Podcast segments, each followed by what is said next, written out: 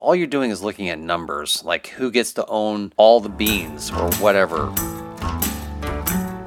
It's March 15, 2023, and this is Rare Encounter, Encounter 137. Flashing my hardware, I'm Cold Acid. And I'm Sir A1 Sauce, where I might be two fingers deep into your ear holes today. Um, that sounds a little lewd. Well, it's only if your mind is in the gutter, so. Mine's always in the gutter. What can yeah, I say? Mine is too. Yeah, we can't help it. Uh, yeah, so Abel Kirby wasn't able to make it tonight. He has some sort of uh, issue that he's dealing with, but yeah, we got none other than Sir A1 Sauce to fill in tonight. So, welcome. Welcome to the Thank you. encounter. Thank you, sir. This is my inaugural first encounter on Rare Encounter, and I am uh, humbly and honored and humbled to to be here with everybody today. Thank you. Ooh, Yeah, what are you opening up there over there, Mister? I am opening the traditional drink of the encounter. I've got for today, it's guava flavored Jarritos. That sounds amazing. Now, is that a that must be a beer? Nope. Mexican soft drink. Oh, okay. I don't I don't need I don't need alcohol to go crazy. I, I started off that way. Well, I do have a um, I have a Hibiki uh, Suntory whiskey, which is a Japanese blended whiskey that you can buy from Costco, and uh, it does have one of those nice corked tops where uh, you can you can take that off and and uh, let's see here we go. Oh, there we go. There we go. That definitely has a nice sound to it. Mm-hmm. Yeah, it's a um, it's a uh, 86 proof whiskey, and uh, it's uh, it's actually quite smooth. It was uh, recommended. I was sitting there browsing in the aisles, and uh, I was looking at the like everything that they got. I was like, oh, I'm going to be sophisticated. I'm going to have some whiskey so I can have it on hand to have a thumb, a thumb or a finger of that once in a while. And I didn't know what the heck to pick, and so I just asked some random person, and, and he was like, he saw all of a sudden he started rattling off stuff, and he was like, "Oh yeah, this is the one you want." I'm like, "Okay, thanks, bye." So yeah, it's pretty good. But uh, I also have on the side a Monster Energy drink. So uh, you know, you got the uppers and the downers. You got the uh, what do, what do they call that? That was River Phoenix who passed away from uh, combining heroin and cocaine. What do they call that? A um, Speedball? Speedball. Yeah, Yeah. that's right. Yes. So I'll try not to die on the show today. Yeah, don't don't do don't do any speedballs here. You know what? That's that's something that I'm kind of I'm kind of jealous about. Uh, how in how in America you can go into Costco and you can get like beer and wine and whiskey. Damn, up here we got none of that in Costco. Really? They don't Yeah. sell that there? No, I I think it's I think it's a law thing. At least here in Ontario, they probably have alcohol in Costco's in Quebec. Maybe Okay. in the western provinces. Apparently, they have it in Alberta. So it's just like because Ontario is still dumb and trying to keep it all under government control, I guess. Yeah, I guess it sounds like a like a liquor cartel for that particular. What do they call that uh, in in Canada? I guess the, uh, the region or, or uh, Yeah, we, we have we have like the government run liquor cartel with the LCBO, and then there's uh, there's the international breweries who which pretty much have their own beer cartel. So we have what's called the beer store here in Ontario, and you'd think like the LCBO, it's something government run. No, it's actually owned by by like Interbrew and the other the other big names. And it took forever for microbreweries to be able to get their products in there because of that. And they were essentially forced to bring in bring in like the microbrewery products who wanted to sell there uh, to avoid being to, you know to avoid getting the wrist slapped over over like monopoly oligopoly law right And then Yeah. uh and then now we can actually buy beer and cider at some, but not all grocery stores. So some some allow that. The the government and uh, brewers retail they've come to an agreement on things like that. But essentially, if you want like a full selection of things, you're stuck with the corporate monopoly. I'm surprised. Now, is is weed legal to buy across all of Canada? Yeah, Okay. and here in Ontario, we've got a uh, we've got essentially a racket on that. So Okay. actually, I think it's I think it's Canada wide. You but in Ontario at least, the the retail stores for cannabis have to get their have to get their supply through a government agency that is run essentially as a for-profit corporation. Oh, well, you must make sure that the standards are of the highest quality of weed for our Canadian citizenry. Yeah, and and the secret is it's not even it's not even as good as the stuff you can grow yourself in most No cases. kidding. What? It's that. It's that. Uh, it's that that catnip stuff. You know, a little It's oregano. like it's like uh, it's like cheap cigarette quality in terms of Oh. tobacco. wow. I'm surprised. Well, I guess I'm not surprised, but I am surprised. The, gov- mean- the government the government agency, the OCA, buys the cheapest shit they can get, marks it up to sell to the retailers, who Mm. then add their own markup. Meanwhile, you're Oh. limited to four plants if you're able to get the seeds to grow your own, and you're not getting those seeds through the retailers. They're not allowed to. They're not allowed to sell you that, but they can. Uh, they can sell you like uh, leaf. They can sell. They can like make some uh, edibles. There's a there's a limit to what edibles can be made and sold. And so yeah, essentially, if you want to grow your own, you either have your own seeds already, or you're still black marketing for your seeds. Okay. Yeah. Wow. That's that's uh, that's kind of surprising. Like. Um, It's not surprising, honestly. If you know anything about uh, about how the government operates up here, it is not at all surprising. Some we are we are to the left of California up here. Oh my gosh, that's not possible. That's uh, you're gonna fall off into the ocean. Um, Man, the you know, I the the only way to be more left is if we became fucking China or Venezuela. oh my, or North Korea. I guess Or Cuba. most extreme. Or Cuba. Oh, oh, you know, in terms of alcohol sales, like in in states like where I'm from in Missouri, I mean, you can pretty much. They even have drive-throughs where you can um, get a mixed drink. Like you can buy a margarita through a drive-through, and then what the, the the rule is now. Maybe it's based in certain counties, but the rule is is that you just it's a you have your it's a styrofoam cup, okay, and you put the, the lid on it, you put the straw on it, and as long as the straw has that torn left on part of the paper on top, it's considered a closed container, okay.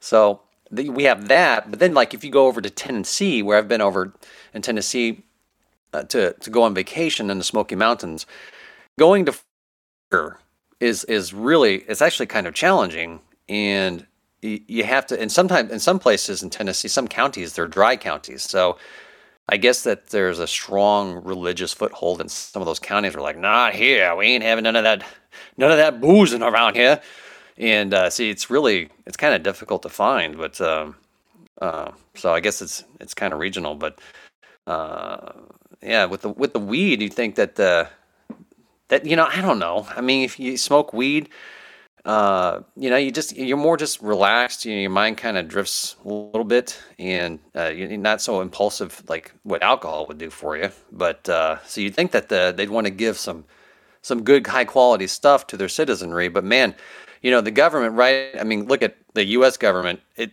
they're all about making money. That's what all governments it seems like they're doing anyways anymore.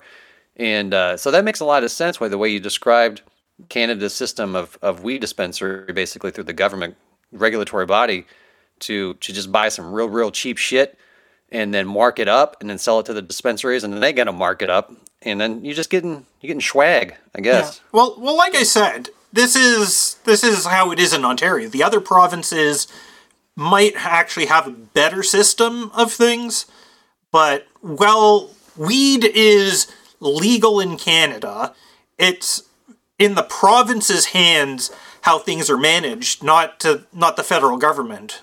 And so some provinces like Ontario will do whatever they can to make a buck off of it because our government here loves running well they love they love spending money but they don't like having to directly tax everybody for it which is why we have which is why we have like the OCA being run essentially as a por- as a for-profit uh, business and why anybody who makes over a certain amount of money has to pay a not tax tax for our socialized healthcare in the province and things like that.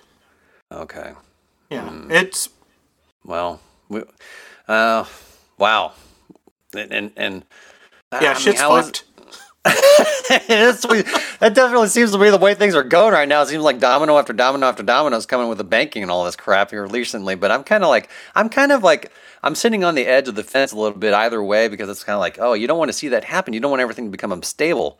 But then at the same time, I'm kind of like, I don't, I, I don't know. I'm kind of like, you know what? Let it, let it all just crumble. That seems to be the intent though behind the, behind the, like the people that are kind of really like calling the shots that's what they want. They want it to all become destabilized so that they can impose, you know, the, the, the Hegelian dialectic, which is the problem reaction solution, and they're creating the problem so that they can provide the CBDC solution. But it's kind of like, you know, there's a massive resistance pushback. There's a lot of it that we don't see in the background probably, but uh, you know, there's there's in America, there's definitely states that are already introducing bills in their state legislatures that that are anti CBDC and they don't they they see the the, the the the the final stockade and the gate closing for what it is where you don't have you're not a free person anymore at all. I mean, are we Up, really he- up right here, now? up here, we were we were never free citizens, anyways. In can in Canada, if you are a citizen, you are actually a subject of the crown. Oh yes, I remember. We we are yeah. still we are still a kingdom, even though our crown is is de jure not the same as the British crown. It's just vested in the same person. yeah. So it's an it's an extension, I guess, right? Just like Australia is in a way. Yeah, it's just different different domains, all with their own crowns, but unite, united with the same royal family, right? Yeah, yeah, like a you know like a duke of the queen. So uh, something like that. Yeah. Uh, yeah. It it has its ups and its downs, Uh, and honestly, around around here in Canada, I think I think if things do go the CBDC way and stuff like that, it's more we're just gonna end up falling into it rather than any sort of coherent government plan. Because hmm. I mean, even even with all the evils that even I attribute to Trudeau, mm-hmm. a lot of stuff that actually happens in Ottawa and in the provincial mm-hmm. capitals is not stuff that's like being planned. It's it's like the opportunity comes up for something and politicians will jump one way or another uh, based on whether they think it'll get them more uh, support come the next election. Uh, there's Yeah. in some in some Yeah. ways in some ways the politics here are are like even more seat of the pants than in the states. But the Canada's, and I know America must have also be too, because you got the Canada's, you know, they've expressed, or not they, but uh, Klaus Schwab has indicated that they've penetrated the cabinets. Um, I'm certain they've done it in America. You know, you've got some of the young global leaders where Oh Trudeau's yeah, and I mean, I mean, Trudeau and his finance minister, uh, Chrystia Freeland, are both Mm-hmm. like poster children for the WEF.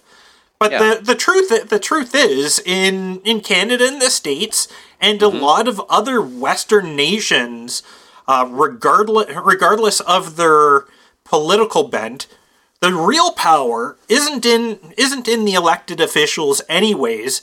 It's in the bureaucrats in the various government ministries. And these are people who they're not they're not elected.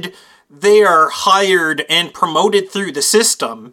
And in the end, they're the ones who are really calling the shots most of the time and are telling the politicians themselves what can and can't be done.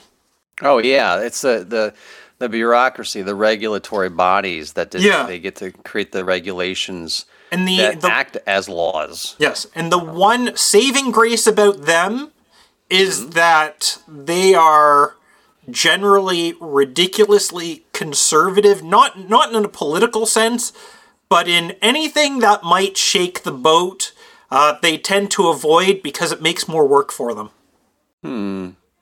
I I don't know what it was that I had heard here not too long ago, but that the, the, the government jobs, I mean, they're just some of the, I mean, I mean, people get into those jobs, and I mean, no one, They're they're cushy as fu- they're cushy as fuck most of the times. I mean, hell yeah. I mean, I mean, even even in countries where the public service isn't unionized, it might as well be for the amount of uh, protection from management the uh, the government bureaucrats have.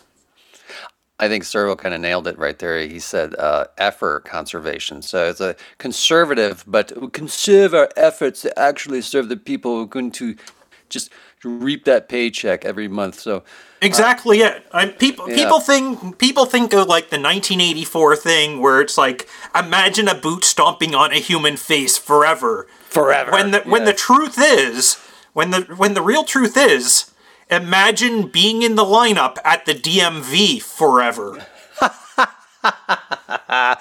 That's ooh, that's right. You know, I'm thankful. I'm so grateful. Actually, the DMV where I'm at, usually the it's actually pretty efficient, and they're really kind to people. They're, they don't get pleasure out of watching people just suffer in the continuous wait.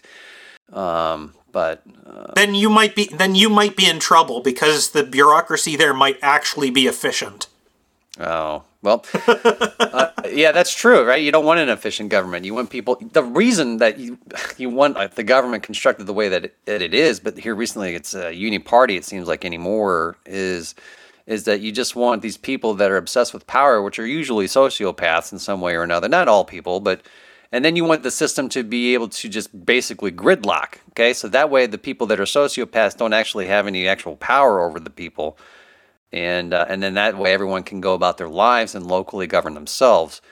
Uh, but uh, you know, it's, in some ways, it's that's all kind of slipping away. It seems like, and it's not even the uh, the it's not that uh, people go to become politicians so that they can really serve the people. I think that anymore now the kind of the well, maybe it's just me. It's dawning on me though. But it's like people that uh, that get into that, they realize it's just it's a it's an excellent way to make money.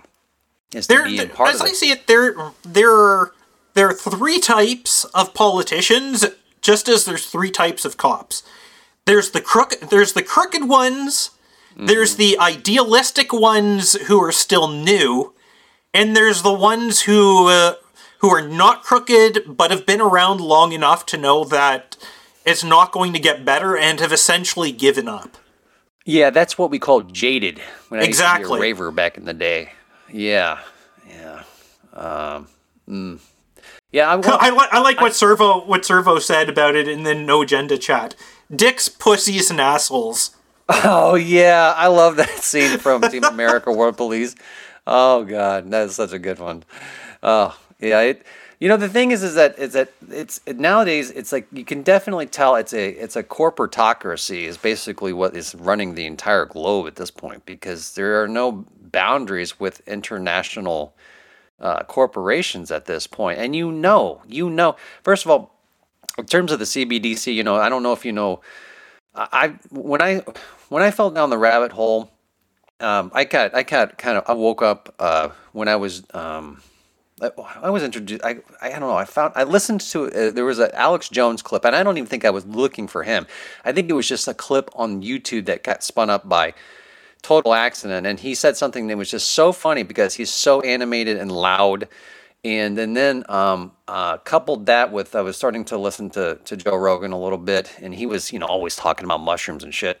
And then um, and then i had to uh, take a continuing education credit and because I, I i'm in a radiological background uh, which is not as it's not as impressive. It was just used to be an X-ray tech, but I had to take this this uh, course uh, to renew my license, and um, I re- I bought the book called Radiation Experiments, which is a published, basically report that was um, commissioned underneath the Clinton administration, and to to do a discovery and which revealed a lot about the Tuskegee experiments and the plutonium and radiation experiments conducted on American citizenry, and uh, and and that that was like when I read that and I and I'm realizing I'm looking at a a, a U.S. federal government uh, sponsored study, an investigation essentially, and I'm just like, whoa! And then so I started to to to listen to Jones, probably like going back where like ah, I I know that guy. Let's go start listening to him a little bit.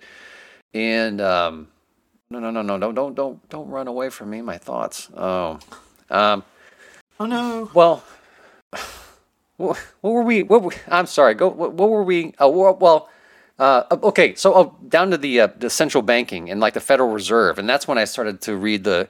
There's a book called The Creature from Jekyll Island, which is where the uh, like five the, the top five or some of the top five of the banking dynasties in america uh, probably coupled also with some overseas where they met on an island to conceive a strategy to uh, get a, a, a third central bank or get a new central bank installed in america uh, because we had two prior to that and um, uh, and and you know if you can like the old rothschild quote, if you, you know, I, I care not who writes the laws if I control the money. So, um, and so they, uh, that now from stemming from that and reading all about the Federal Reserve System in America, which is our central bank, and then, uh, the then discovering the Bank of International Settlements. Have you heard of that part? I have heard of it. I don't know any of the details, but uh, but going from that, I mean, like have you ever read the Mars trilogy by Kim Stanley Robinson? Because that no, that no. is where I think we're going. Because yeah, mm. governments themselves are becoming less important and more impotent compared to like big tech and big pharma and all these other big industry companies. You look, you look at you look right now at Google.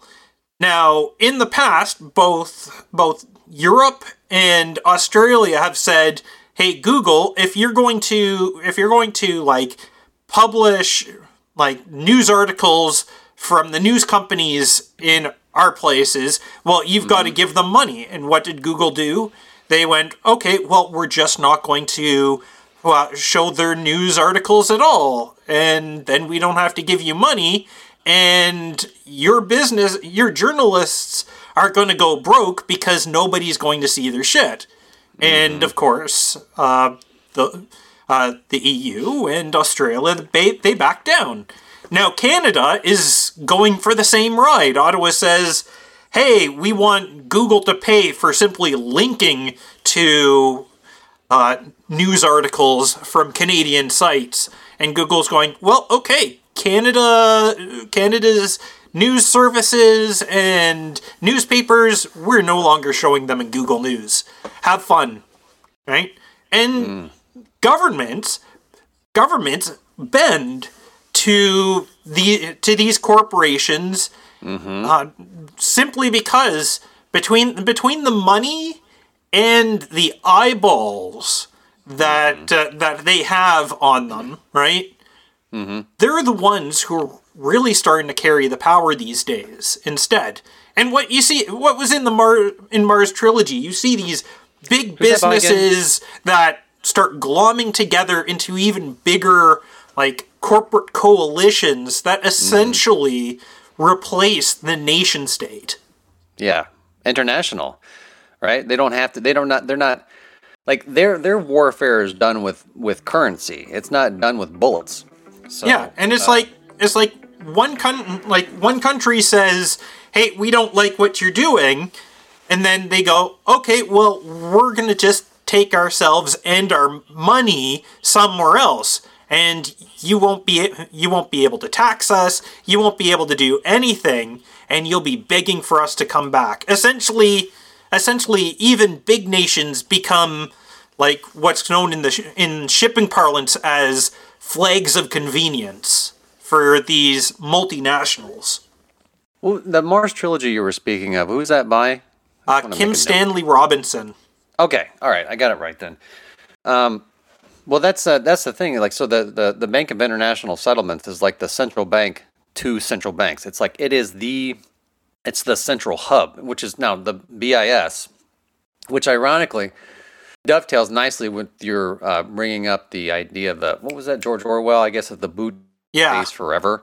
You know, that's that's the the Bank of International Settlements, and then they've taken plenty of pictures of that. If you look at their uh, Google that, and then you go images, and there are certain shots where the architecture of that building it literally looks like a boot. It looks like a boot, and and they're the ones that are able to conduct uh, and facilitate transactions between central banks across the world. Now, I don't know if there's any validity about whether you know the Rothschilds like dynasty they they they're the ones that actually like deep down run or or have control over all the central banks. You know they they did obviously with um, well that's when they got their start in Italy and France and all these other nations, and so that they kind of had their fingers on both sides of nations that would go to war with each other and say would profiteer on war no matter who won. It didn't matter, but but at this point it seems like you get these bodies you have these these international think tanks and things like that like the trilateral commission uh, bilderberger group or uh, inter, uh, um, and so on and so forth which are basically these these uh, committees that come together or are like once a year or they're continuously coming together and wargaming things out where they're uh, comprised of, of government officials, okay, who people have the levers of power, combined with uh, academic uh, uh, academics uh, and professors, and then you have the, the the the corporatocracy, EO level type people, all working together across different many different nations and things like that, and um, and uh, all working to.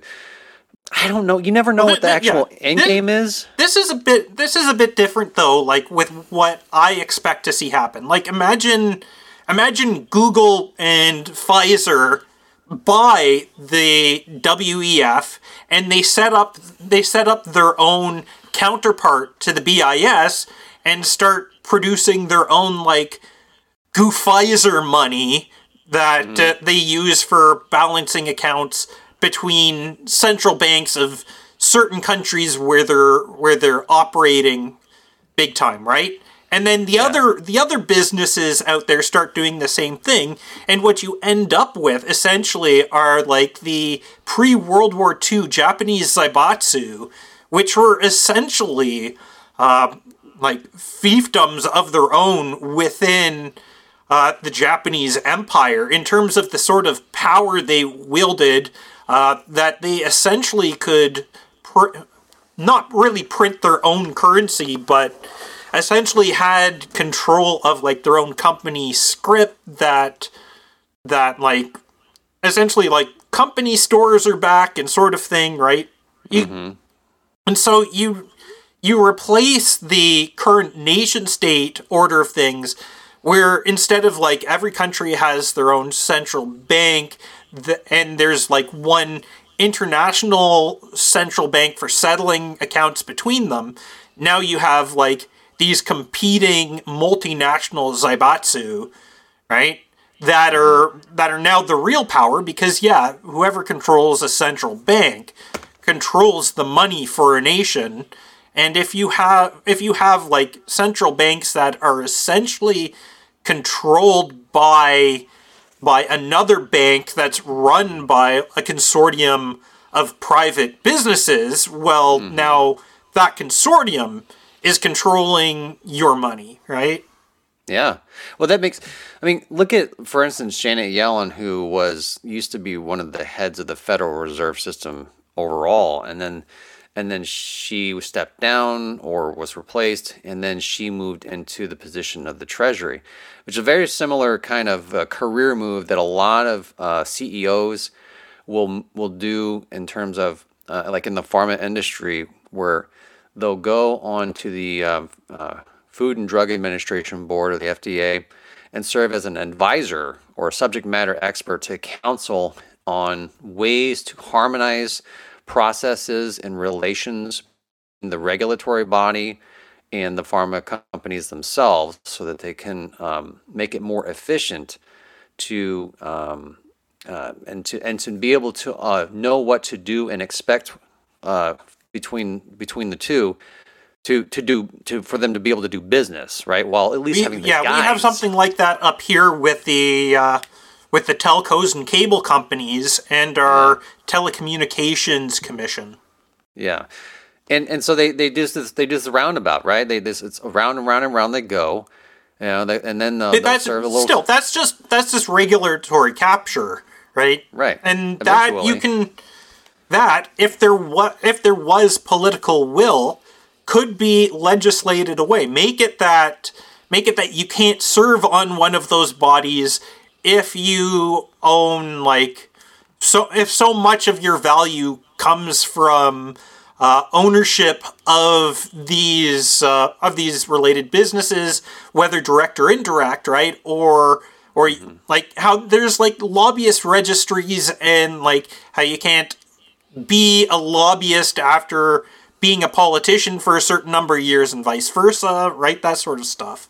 But they just don't do it. But I mean, what we're talking about is a complete replacement of the nation state system with uh, with like different corporate spheres rather rather than like the F- the FDA being taken over by big by big pharma it's like America's FDA is taken over by a particular company say Merck and and like the Canadian equivalent is now like actually controlled not not like you have like these agents provocateurs being being sent in from the boardrooms after they're done after they're done their after they're done their like board of directors service right? But rather like the everything is decided externally and then they say like politicians you have to make it that this organization like the FDA or something does that and so Merck, o- Merck essentially owns the uh, the FDA from outside like that through through the politicians, and Health Canada is now owned by Pfizer and stuff like that. Right? The Yeah. the countries themselves and their and their political and bureaucratic organs are no become something no longer really relevant because the corporations themselves are the ones that are now running the countries. Oh yeah, yeah. Uh, but he- here's the thing. Here's the thing. I get that. It it really comes down to about maximizing money, which I- to me is just seems like the most.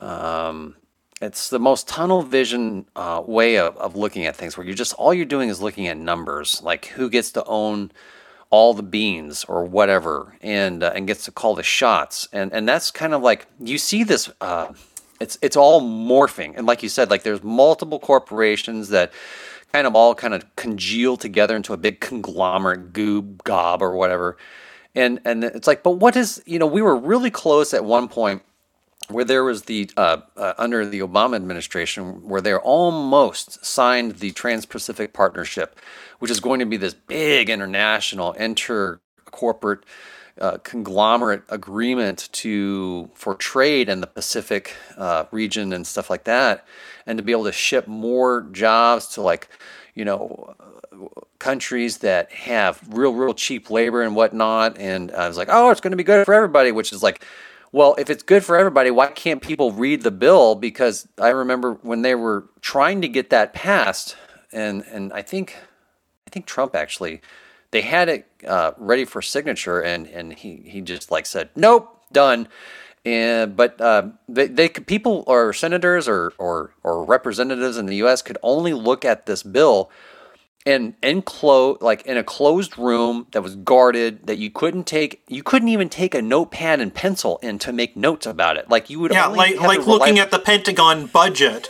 Only, only Yeah. available to those on on the appropriate uh, con- Mm-hmm. congressional committee, and only in clo- behind closed doors, right? yeah Because you, because we can't see how much money is being spent on researching the crashed UFOs at Area 51.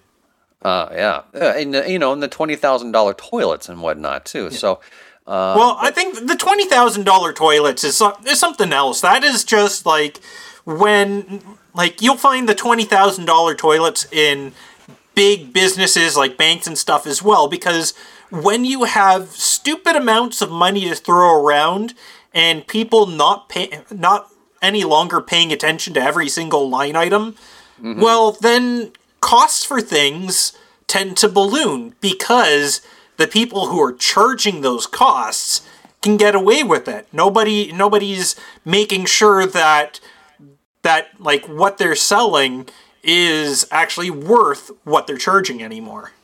Well, what I'm, exactly, and I'm the thing is, is that I'm what I'm wondering is like, what is the end game here? Like, what is the ultimate goal of like the people that actually are who are on the winning side of this power grab? Um, right now it kind of looks like it could kind of go either way because it looks a little bit unstable because like you know things are kind of leaking out in terms of uh, just the the corrupt nature overall, and people are starting to be like, wait, like everyone's been like under this hypnosis. At this point, I don't even think they really know what their own end game is.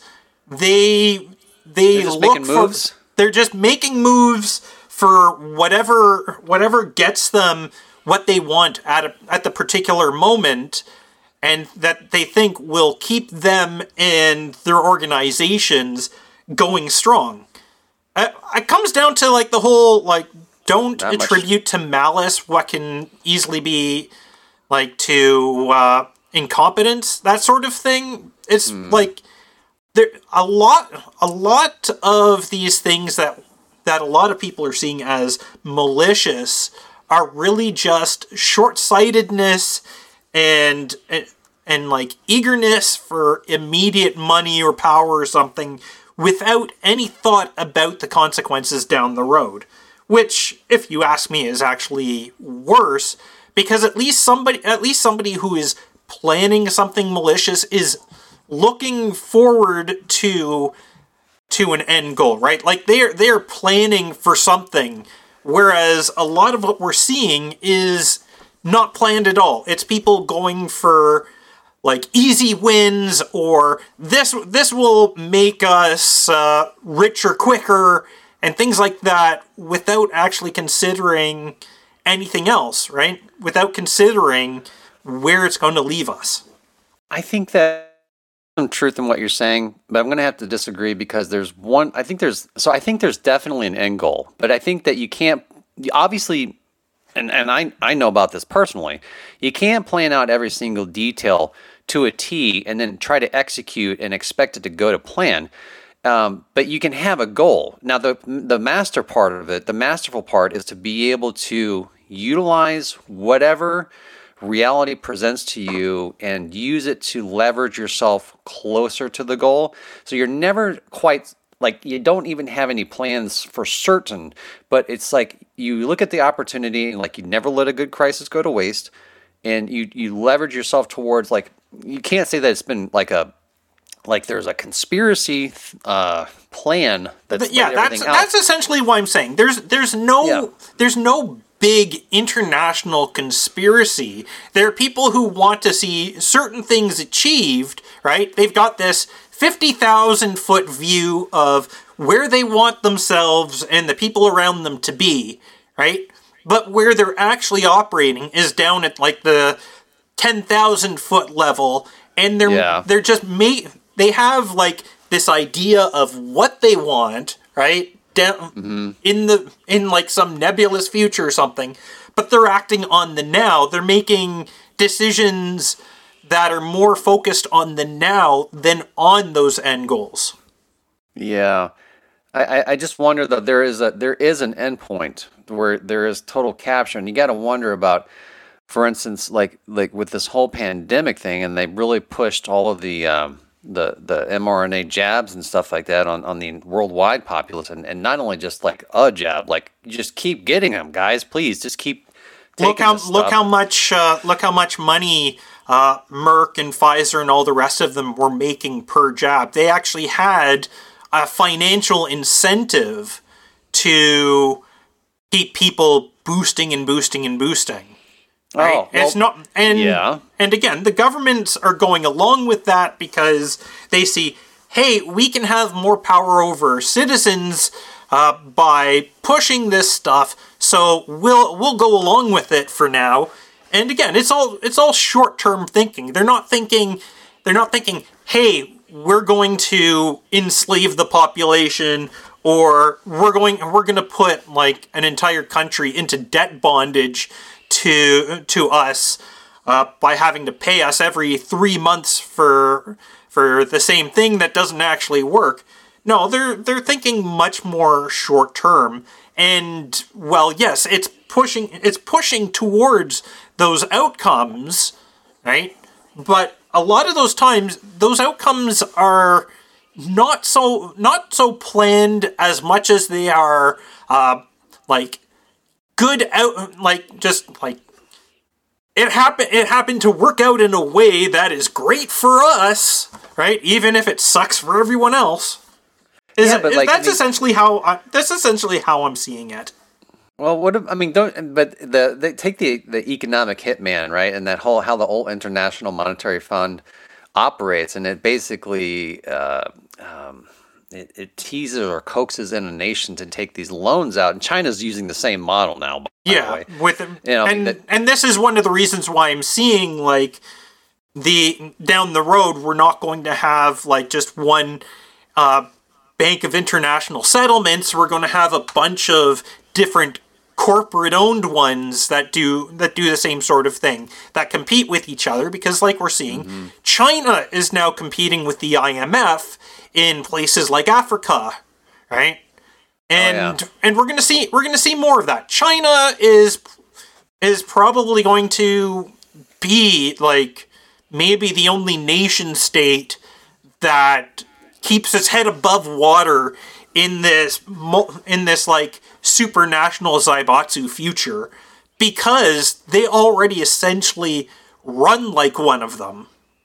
Yeah, I you know with China, I'm I'm not I'm not I don't know how I feel about China in terms of their level of competency in order to like be this next superpower because you, you hear like they they siphon off all You don't the you don't need to be competent to be a superpower. You just need to have people like bow down to you essentially. right yeah if you you you need you need to be war. you need to be able to have your financial clients so to speak like in the in the patron and client sort of way that the late stage roman republic ran right except that the except that the patrons in, instead of being like uh, roman senators or rich merchants are are like big corporations and the clients are now states. Yeah, yeah. Well, that's the thing is that I think that the lessons from World War II, you know, they discovered that real. I mean, I mean, it's not like we still don't. Obviously, war is still very pervasive around the globe, but Oh, war is never going to go away. Um, not, not even if nation states go away, wars will still happen. People are going. People are going to want the same resources from the same places, and whether it's economic warfare or physical warfare, uh, you're gonna have you're gonna have them fight over it, and one person, one party is going to win, the other party is going to lose, or they'll end up mutually destroying this resource trying to gain it. Right? Just like how it's uh, always been through uh, through the history of civilization since the first cities showed up in Mesopotamia. I, you know, that's. I, I want to come back. I keep wanting to come back around like, what is the end goal? Like these people, because it's, it, it, it, the, all the steps that they may be fumbling and stumbling into, they are choosing that, and they know that their choices lead us towards a system of bondage and slavery and no thinking, no independent thinking, just propagation of the. Uh, I don't know what source is, but of the messaging and uh, I mean, we could we could be the way I was thinking, like you know, you think about the Georgia Guidestones that were blowing up here recently, but like one of the mantras was 500 million people only on the on the Earth, and I'm thinking like like why are we why we have so much I mean, we have a lot of technology that seems real space agey at this point that even the, is viewable to the public. And then I would imagine, like in whatever compartmentalized deep black projects, DARPA research, things of that, even skunk works and things of that nature, that what kind of technology we, we might be sitting on that is just mind blowing, mind blowing. And like, I feel like we could be uh, a spacefaring species at this point where uh, we, we would be doing amazing things. I mean, we it, it's not like I'm thinking like, oh, we would have a utopia and it's like Star Trek all of a sudden and everyone's part of the, you know, the mission or whatever. But it, but if Apollo doing... if Apollo wasn't ended and replaced with the space shuttle, uh, we probably would have colonies on Mars by now. But I think when you're going about like the the end game, every every party has their own end game, right? There's no there's no common end game that even if they're fighting against each other, they're all trying to achieve for themselves. All these yeah. di- all these different groups have their own goals and their own intended ways of reaching them, and I think I think if you can say there's any one ending to it, it is it is like a continued anarchy uh, where you have all these different all these different power centers that are all struggling against each other, mm-hmm. and the little people, as always, are just like the ants are just dodging the elephants as they're stampeding through, right? yeah, I like that analogy. Um, I, well, I, and because of that, I don't think I don't think it's really worthwhile trying to figure out what the end goal is in in like an overall sort of way because like I said, I there, there really, really no isn't goal, one. Really. There's just where is it where is it all going to lead to? Yeah. And Seems and, like it's going to a world of shit right now. Is what it's well, leading to. Yeah, I mean, essentially, uh, uh, essentially, that's where that's where it's that's where it's always going to.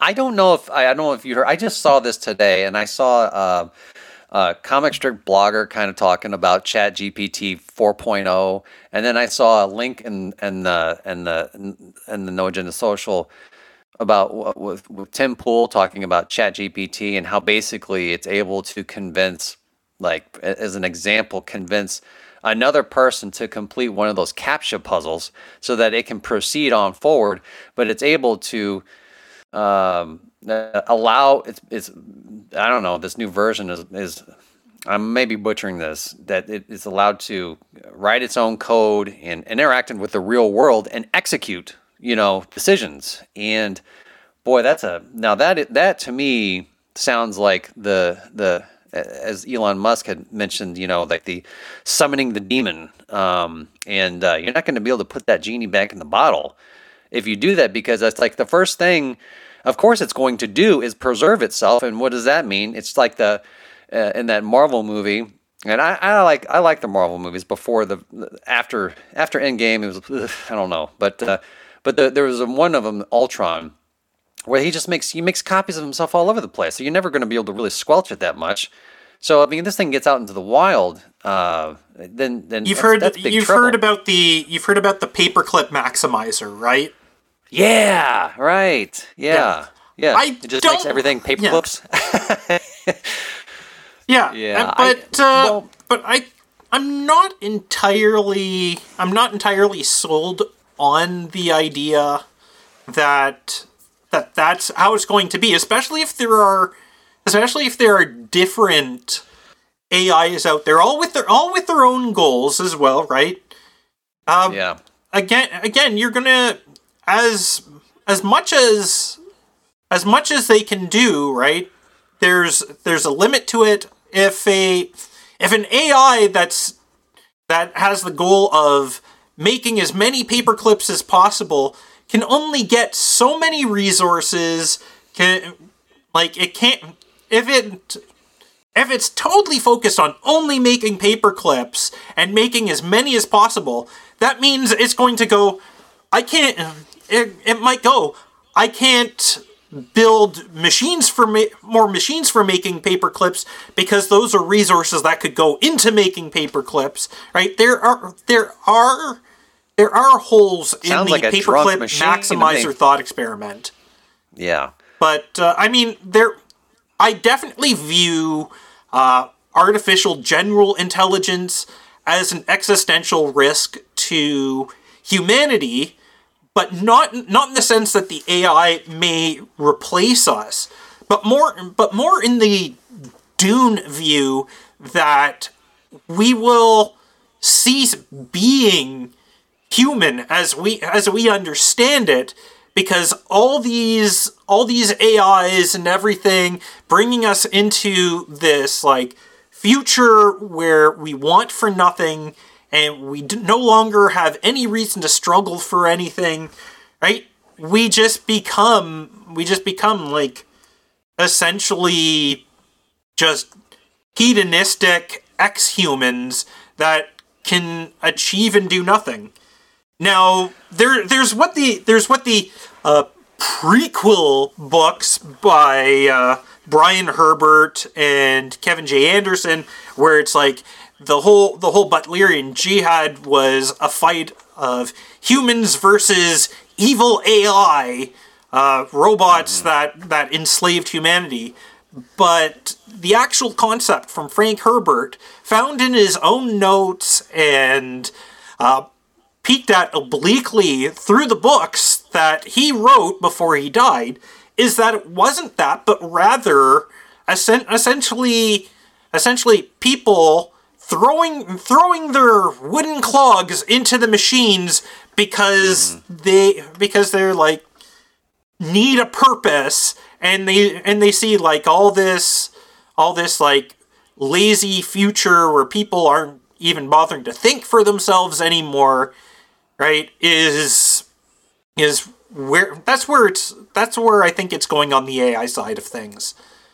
Where I don't know because, like, like um, I mean, we're not really certain like the the level of advancement of like. Um, no, I'm not saying oh that. we are what- we what- are so far away from achieving uh, uh, artificial general intelligence even all these chatbots and everything it's it's like they are they are still dumb things that are only regurgitating what already exists they are Right. not It's word like even association, even the right? even the generative uh, networks like the GAN the GANs that like you you give it a prompt and it like creates a picture or something, right?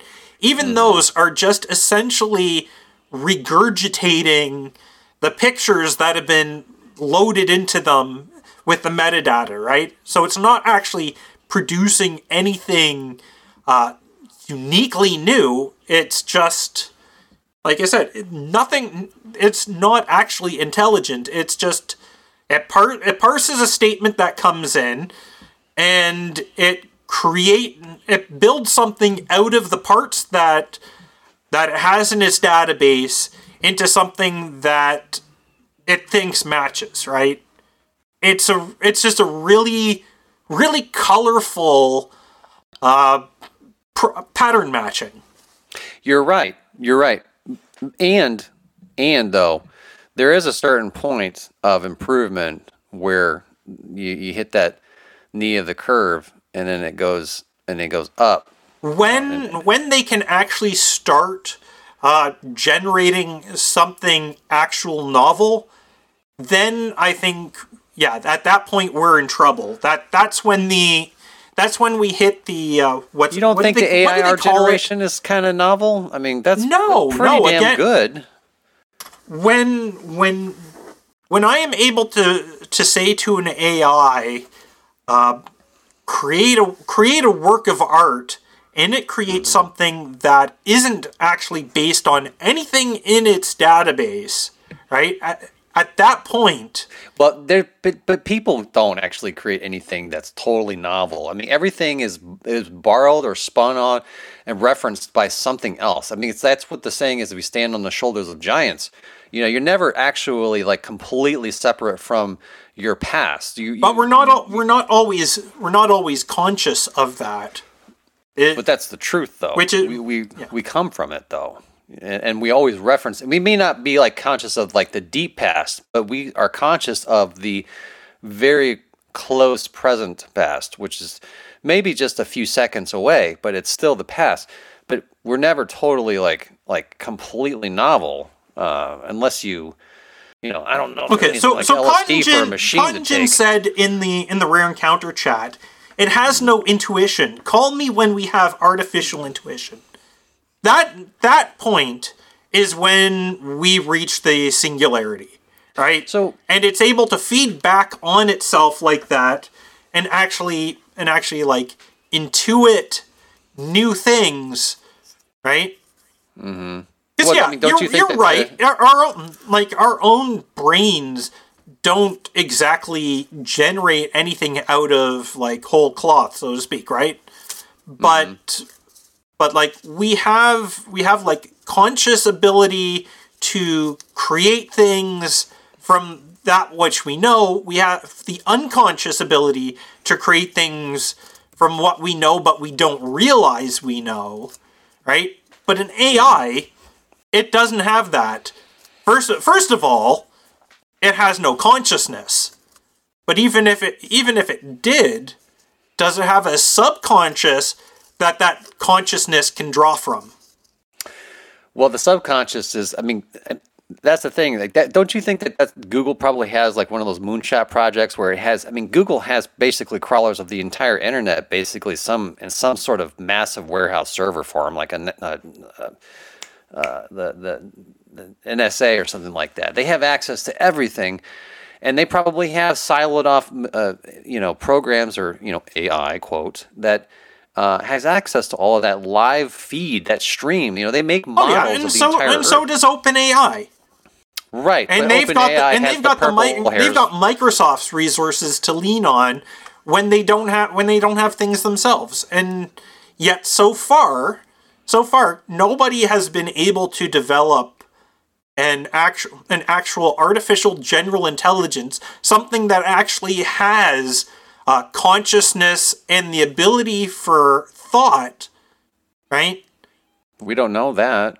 We don't know that for sure. I mean, what if there's an AI out there that actually, well, let's say that it actually was able to get out there, and uh, I mean, I, I would think that's if it was actually able to get out there, it would Yeah. it would do so, and well, okay. it would it would continue building upon itself, and we Mm-hmm. would notice. What? No, I think that something that's intelligent would would camouflage itself. and it Something something that's in wait in something the background that's and watch. intelligent. Even like there are there are like signs of intelligence that that even if even if it's able to camouflage itself, uh, it can't camouflage its traces after the fact.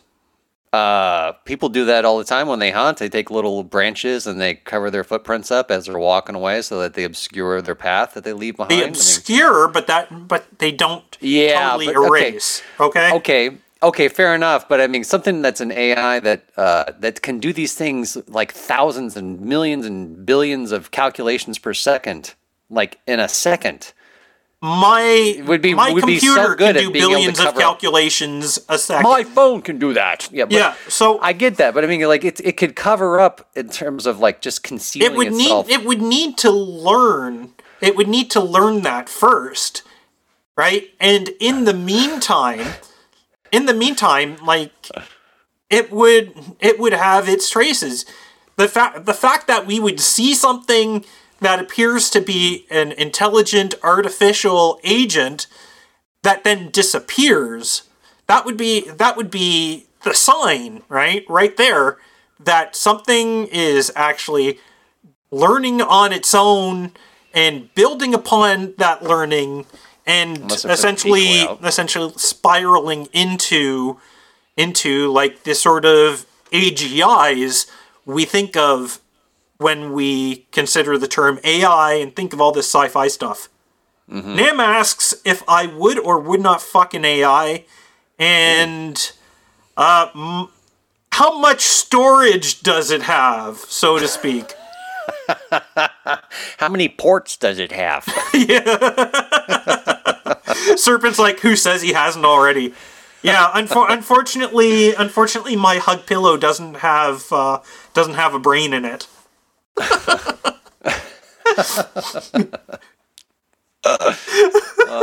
Whole new meaning to Ram from Anonymous. Oh, Hi hey. Wow, we've we've we've been at it for like an hour now, and I haven't even touched. We we just spun this out from like the from the start of the the show. Like we never got through any of the topics or anything. I didn't even get to mention uh, our I'm executive producer for tonight, Oh, who happens to be none other than Cottongin, who sent in uh, during the pre-show thirty three hundred or yeah three thousand three hundred thirty three sats with the message ITE. Yeah, that Wow. these are Hey, that's that's well, a- that's actually the only that's actually the only uh, boost that we got since last episode. Uh, probably because we didn't have one last week. that well, well, we, I, you know, but hats off to you, Mister Gin, Mister Cottongin. Yeah. We salute you for that for sure. He's good people. Yeah, he's good people for sure. Yeah. Uh, wow. What? Uh, I yeah, I know. I, I can't believe we just kind of like we, we just totally We riffed, we know? like nerded on politics and uh, Yeah. and AI for for a whole hour. that's crazy. I can't believe an hour just by like that. That's crazy. Well, it's it's definitely kept uh, people interested. Yeah, yeah. Well, I mean, I don't know. Yeah, it, it could have been. It could have easily gone on longer than that. What kind of topics did you have pulled up, or do you want to keep those reserved for the next episode? Uh, I'm gonna I'm gonna bring them up next time, but it was a lot of it was a lot of electron electric and electronic engineering stuff. Uh, Oh, okay. power supplies, uh, lacing cables, uh, microprocessor system design, like you know nerdy Hmm. That sounds computer cool. shit. Yeah, yeah, Yeah. yeah. Which is which I mean that and that and retro tech are generally my bread and butter. That that and like weird anime stuff and hentai. Well, uh, I, I wish. Me- meanwhile, Abel Kirby, if you if you if you have any radar issues, you can always talk to him. He he's got he always has like stuff about uh, radar and uh, scanning devices. Like he's the one who brought Scan of the Month onto the show originally. Wow. Well, I uh, I mean I love I love tech. I mean I've been I've been a geeky guy since since since way way long back. I used to watch you know the the tech guy show, uh, Leo Laporte and all of that, and and I just would. I mean I I probably listened to four or five uh, shows a a week uh, at least of of uh, of what he produced, and I would always be checking like Techmeme or I'd always go to the technology section on any of the websites and and uh, so I mean I'm I haven't kept up on tech much lately because it all seems it all seems uh, I don't know they just infuse so much woke crap into it. It's not even about technology anymore. But I, I but maybe I need to even dive back into that. Even before like wokeness infected everything, uh, this week in tech, at the very least, became less and less nerdy and more and more like device nonsense and stuff. And Okay. af- after after like after Dvorak stopped going on there, like that was it for me. I was I was done with uh, with TWiT Kinda and Leo same. Laporte. Yeah, it's kind of the same. It became kind of almost. It, beca- it became this week in Twitter, like like Serpent said. You know, the thing is, is that uh, I, I kind of, I kind of understand. Well, listen, I don't think that Mr. Dvorak should have been kicked off, but uh, there, I could, I could see at times, but you have to take that as part of his charm.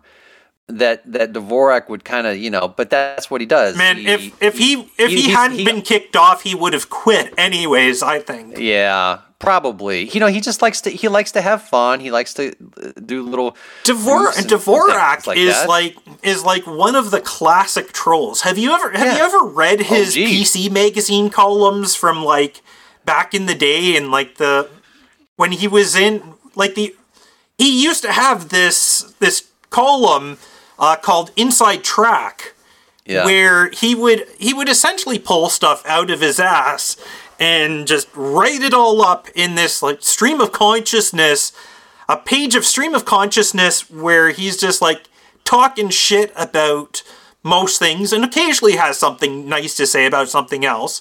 And it would it would almost always end up with like at least one letter to the editor in the next Yeah. issue uh, complaining about something or or like praising praising his opinion on on something yeah, Yeah. he he was trolling from the days that he was only in print He's a smooth operator for sure. He's good at it for sure. John and John C. Dvorak is the troll we should all look up to and hope to emulate.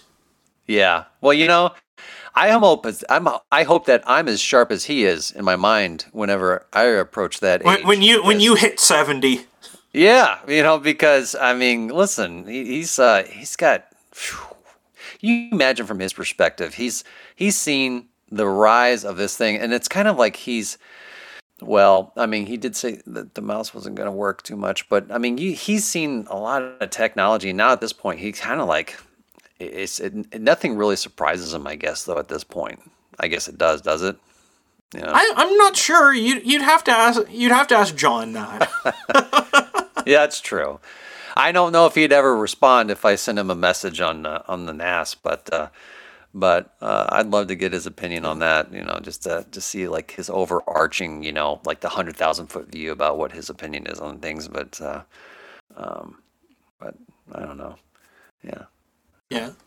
He's one Hon- of the Honestly, like there there are so many things I want to ask and talk to him about if I ever had the chance. I, I could see myself like totally fanboying out in front of him like like a Trekkie in front of uh, Bill Shatner. yeah. Well, he's and you know he's really tall too, isn't he? He's like six foot He- four, something like, like, that. yeah, he's six four. He's huge. Him him and him and Curry are both fucking giants. Yeah. Oh, I got to I got to meet Curry at uh, uh, the 2022.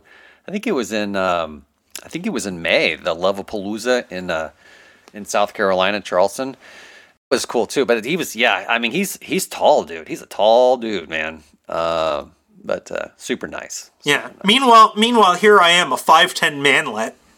Oh, yeah. I'm. You know what? I think I'm five nine now. I think I've actually shrunk some, and uh, I, boy, I don't.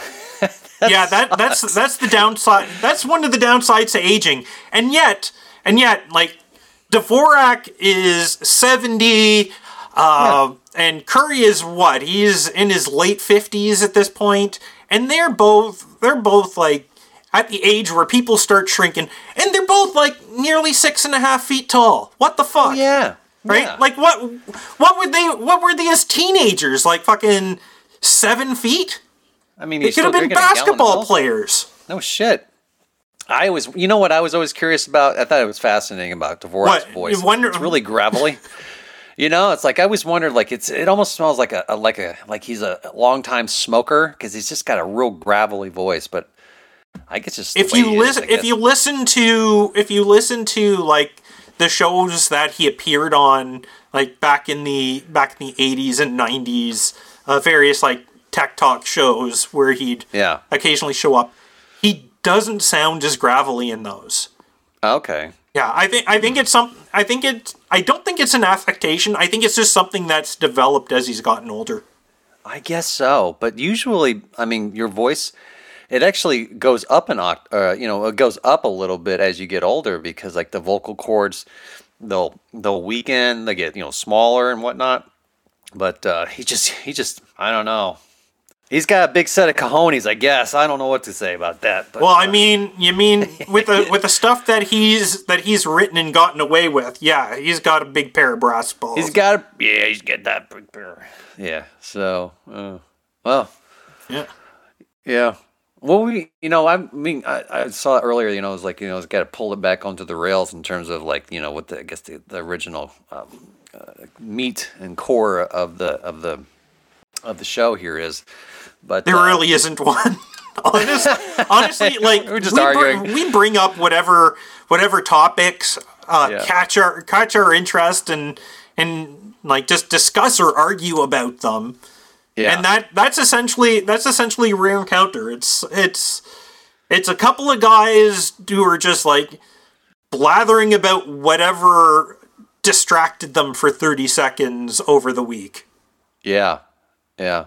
Oh, well, I mean, I mean, do, do you think that the, uh, the, the the all this banking failure? You know, I saw something else, you know, like a Swiss a Swiss uh, type of big bank was like starting to become a little rocky or shaky, and uh, to me that's surprising, right? Because you know the uh, Swiss. Uh, you know they're known for their their their solid banking system and uh, they're it's all private. No, they're not known they're not known for their solid banking system. They're known No? for their hands-off banking system. Oh, you're, As yeah, in you're right. as in like until until like the 90s don't like as in, you know the whole like don't don't ask don't tell sort of thing about homosexuality in the US military, right? Uh-huh. yeah. It was like that for the banks and their clientele. Yeah, you're right. Yeah, that makes sense. That that is that is why that is why like uh, the Swiss ban- the Swiss banks have the uh, reputation that they do because they're because they're the ones who would store would store like Jewish gold fillings for the Nazis and uh, and stolen uh, art from third world countries that are taken by the dictators of those countries, right? Mm-hmm. They they are they're shysters of the highest order. Uh, even even these days, there's a there's a lot of unnumbered accounts. One of the things is like un, until pretty recently, there was no such thing as know your customer in uh, in Swiss banking. You could have a numbered bank account that isn't associated with any sort of identity at all, and that was a great way of of like funneling funneling money away to avoid taxation, right? Launder it probably. Yeah, sure. laundering, a lot of laundering, right? Yeah, I guess So that's- Caribbean that's- is also like yeah. that too. Yeah. Jeez, man. You know, I always thought that was weird. Like the they became an, or they took a stance with the Ukrainian thing, but then like in World War One and Two, like they're just like, hey, uh, we don't have a dog in this fight. You know, we got our mountains and uh, we're good. So They were they were uh, ready. They they had their they had their people and they had their Sure. equipment along all the borders just in case.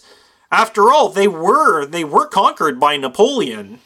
Not many people not many people realize that, but the Swiss Confederacy was uh, was conquered by Napoleon, and under under him was the Helvetic Republic for a while, and the modern Switzerland is essentially a uh, is essentially a creation from wrapping up the Napoleonic Wars.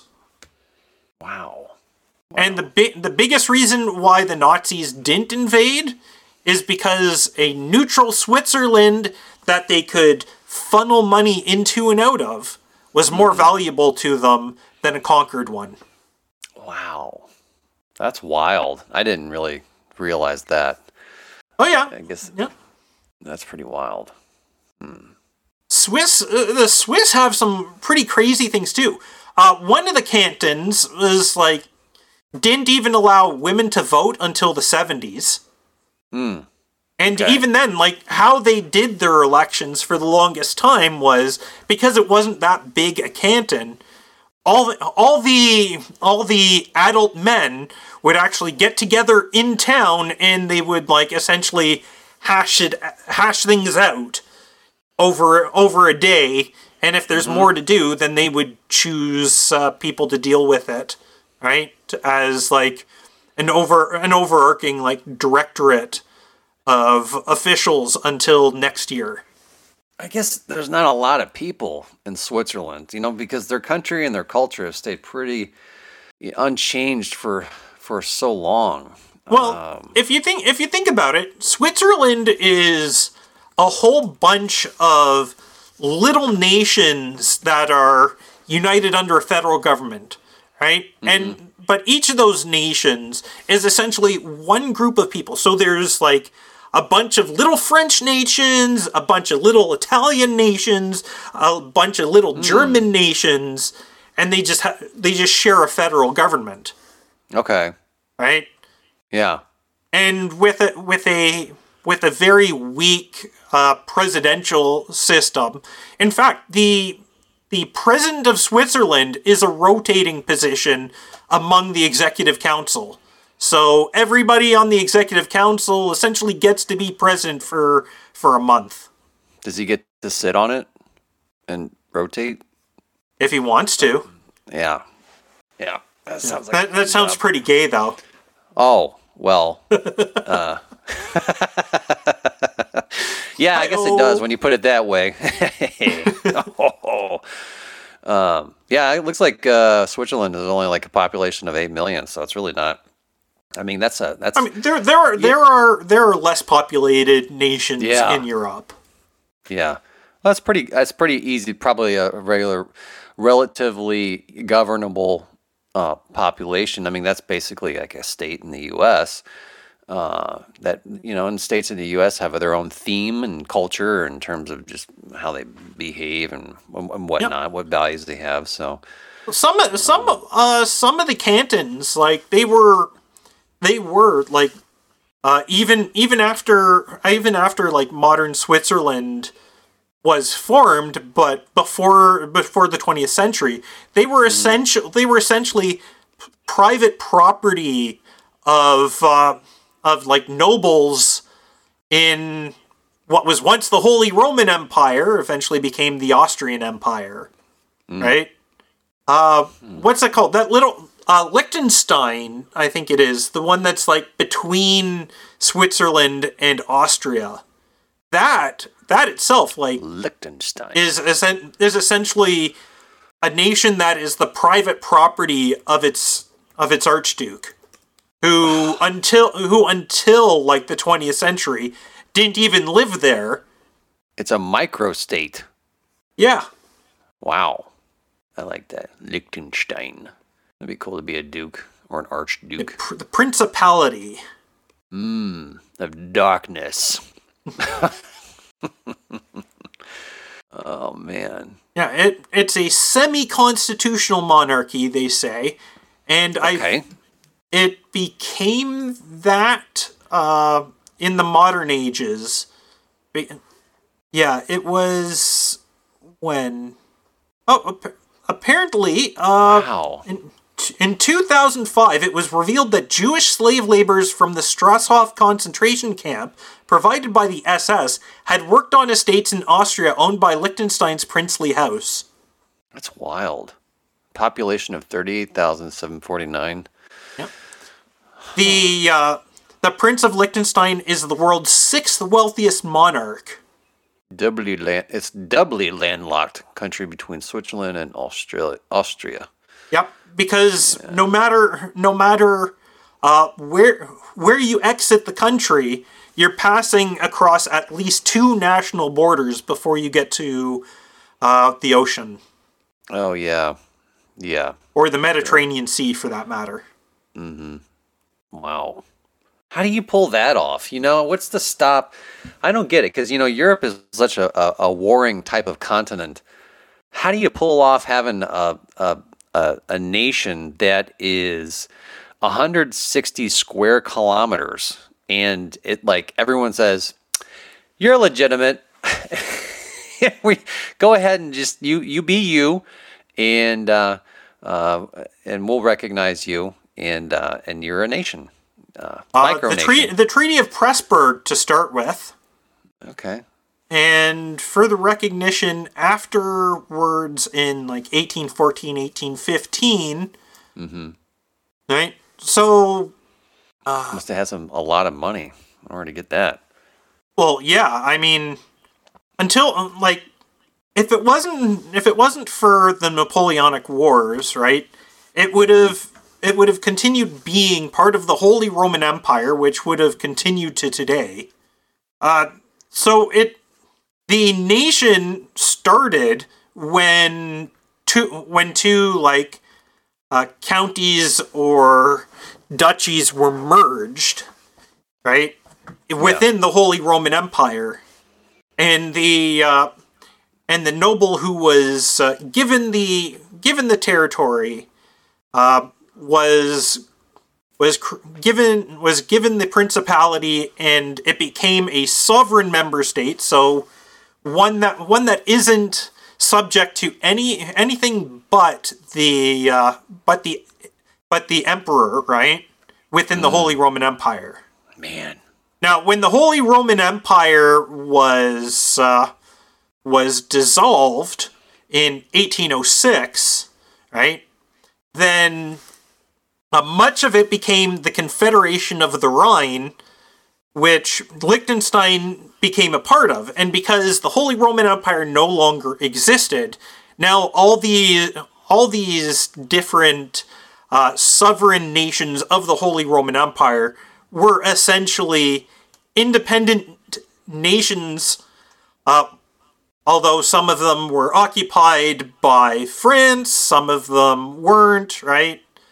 But that at that point, like at that point is when the when the modern nations of Europe started actually appearing, right? Because what it what was the Holy Roman Empire is now so many different countries, right? It's not just Germany and, and Austria, uh, Czechoslovakia, uh, Hungary, uh, parts of uh, parts of Ukraine and uh, Bel- and Belarus and Poland, right?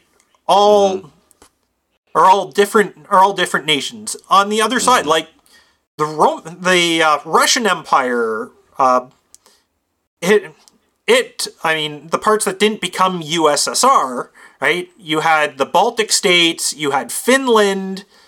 Uh, for a while, uh, for a while, Ukraine as well had its independence until until the uh, the Reds and the Whites took o- pretty much took over the East, and Poland stabbed in the back the West, which had been which had not been Polish territory for a long time. It had been it had been the uh, Kingdom of Galicia within the Austrian Empire.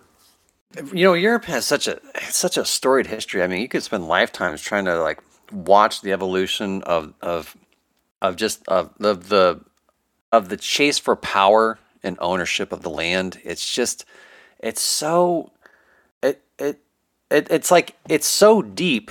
Like there would never there was like the the chance to break away and like when it when when people would come over to America because they were just basically uh, well for for multitude of reasons probably just to get work or to escape uh, and things like that. Um, um, it, y there, there was never a, probably a way to without without war, like of just uh, of of, res- of restarting, right? Hitting the great reset button of and and and, and like doing If- away with monarchies and whatnot. if Charlemagne if Charlemagne hadn't essentially divided his empire among his grandsons, Europe would not be as much of a patchwork of different states.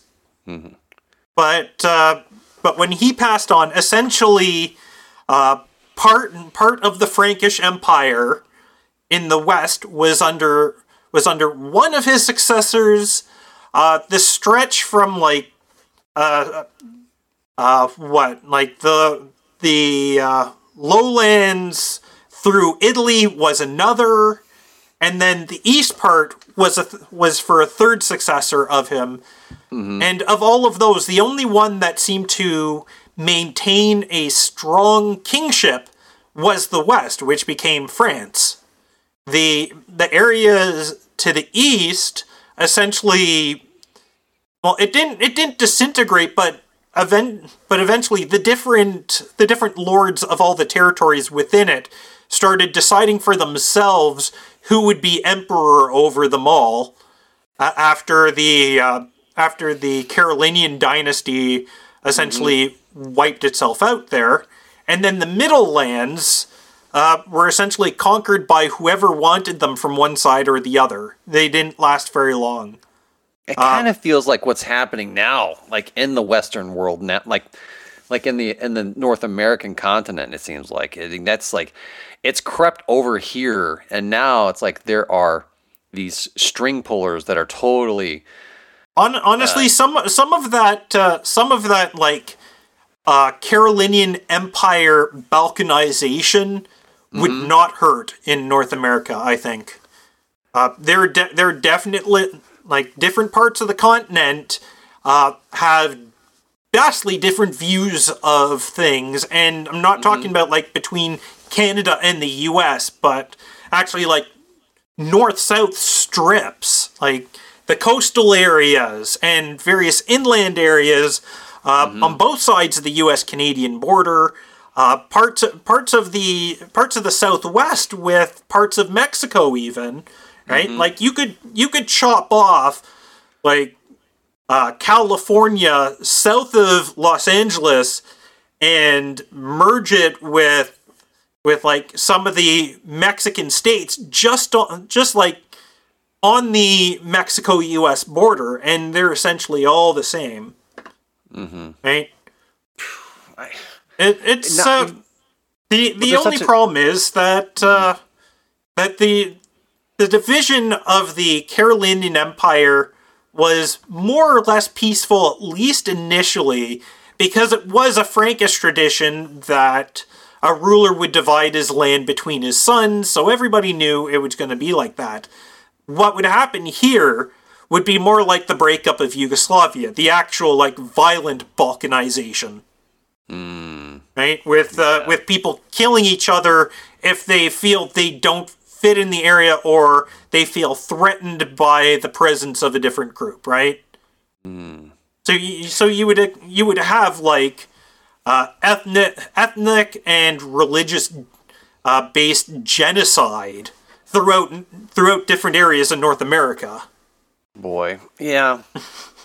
well, let me. You know, I mean, even if that happened in in America, like you know, in America, there's, I mean, there's such a vastness in terms of resources, and and and, um, I mean, and and not only that, but a lot of the climate in the area. You know, you can, we can grow a lot of a lot of food too. But I always wondered, like, and, and forgive my ignorance of Canada's weather patterns and whatnot. I know it's really cold, obviously, in the wintertime, but like, what if there was like a pole shift when it kind of caused things to to to it changed the the, the weather the weather itself, like where there was warmer temperatures going north. I mean, I would imagine there must be so many resources in Canada that Funny enough, uh, our axial tilt is always changing, and it has been it has been uh, both more and less of a tilt than now. So there have been there have been times where where it's been colder or warmer here or in the states. One of the one of the things with that too is even disregarding movement of the continents part part of the reason why it's cold in so much of Canada is the same reason why it's cold in the uh, in the northwest or well north central west states, right? Uh, this side of the Rockies, right? But all the pl- all the plain states are really cold in the winter, just like just like Alberta and Saskatchewan and Manitoba are, and that's and that's kind of because of where they are inland. Here in southern Ontario, we have a much more temperate climate. And so wh- when you hear things about like negative 20, even when I was a kid, that wasn't a common regular winter thing. We would we would see like cold coldest day of the year usually may be like negative 10 negative 12 celsius right we get we get a lot of snow in the winter but uh, actually having a lot of pre- precipitation in wintertime tends to mean that you're closer to the freezing mark than you than you are below it right okay. the the colder it gets, the less precipitation you actually get. Which Sound sounds kind of Yeah. weird, but when you when you actually look into meteorology, it starts making it starts making sense. Uh, there's Yeah. some issues of physics that have to do with it, I believe. Well, I mean, yeah, the air just gets all dried out, right? Yeah, that's that's every- definitely part of it. Colder air, uh, colder air gets drier. Yeah, I mean, because it condenses all of what. But like, I mean, the weather, the weather here, the weather here isn't that much different normally than say the weather in New York City, right? New York City is on is on the Atlantic coast. Uh, Mm-hmm. Where I am is on the shore of a big lake. Okay. You go out, you Yeah. go out to you go out to the prairies, and you have some small lakes. You have a lot of rivers, but you don't you don't really have big open areas of water that cause temperature moderation. And you see you see that as well in a lot of in a lot of Asia. There are a couple big lakes like you've got the Aral and Caspian Seas or at least you did until they started uh, disappearing. You have Lake Baikal and most of the rest of inland Asia you just have small lakes, you have rivers and streams, and you have temperature extremes in those areas. Uh, the same way, the same way where you have like these freezing cold winters and blisteringly hot summers, you get these desert and savanna and and prairie areas, right? Because of because mm-hmm. of these weather conditions, and it's it's because it's inland and it doesn't have moderating bodies of water to affect the areas. So that that's that's how that that's how that all works out. It's, it's not so much it's not so much whether you're north or south or anything, but rather how far away you are from large bodies of water, large enough to have uh, more than local meteorological effects. Did you see the? Um, I don't. I, on uh, I think it was uh, Graham Hancock and uh, what's what's his little uh, his little uh, his uh, his buddy that tags along with him when he goes on Joe Rogan. Uh, Rand, Randall Carlson maybe. Uh, I don't know. I But, don't know. I do. I did. I do know that I used to have a book of his. Okay, which one? I, Uh, well, I Graham think Hancock? it was. I think it was one of his. It might have been somebody else's, but it was Ah, a book about. It was a book about the pyramids and Mm-hmm. the face on Mars and stuff.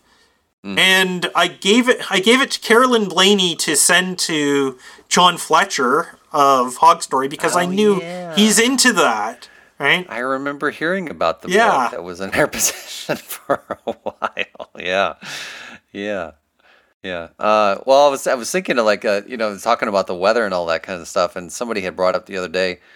There is this area in the Sahara Desert that it looks it matches the description of what Atlantis would have been in the middle of the desert, and um, and I think it was Randall Carlson that was describing like these Oh, I love listening to him sometimes because he's so predictable in terms of his terminology. He kind of just repeats the same thing on there, but it's like, you know, there's a lot of new people that probably come on that show and listen, so he has to do that uh, in order to get their attention and hook them in. But um, the, the, the, the there was these water flows from like the meteorite strikes of like glaciers and things like that, and it washed over this like the western area of the Sahara Desert, kind of like from the from the northwestern down kind of down to uh, the uh, obviously the southwestern areas, but because there's these there's these patterns of flow in the sand that look that that looks like where water would have flown through it, like ma- Yeah. So so the. Sahara, the Sahara has only been a desert like we know of it Mm-hmm. for say the past five thousand years. That's really short. Yeah. It- So I mean, Uh, what the may, hell maybe a bit maybe that- a bit longer than that, but okay. uh, Still, but I mean for for less than half of the Holocene, it has been the desert that we all know and love.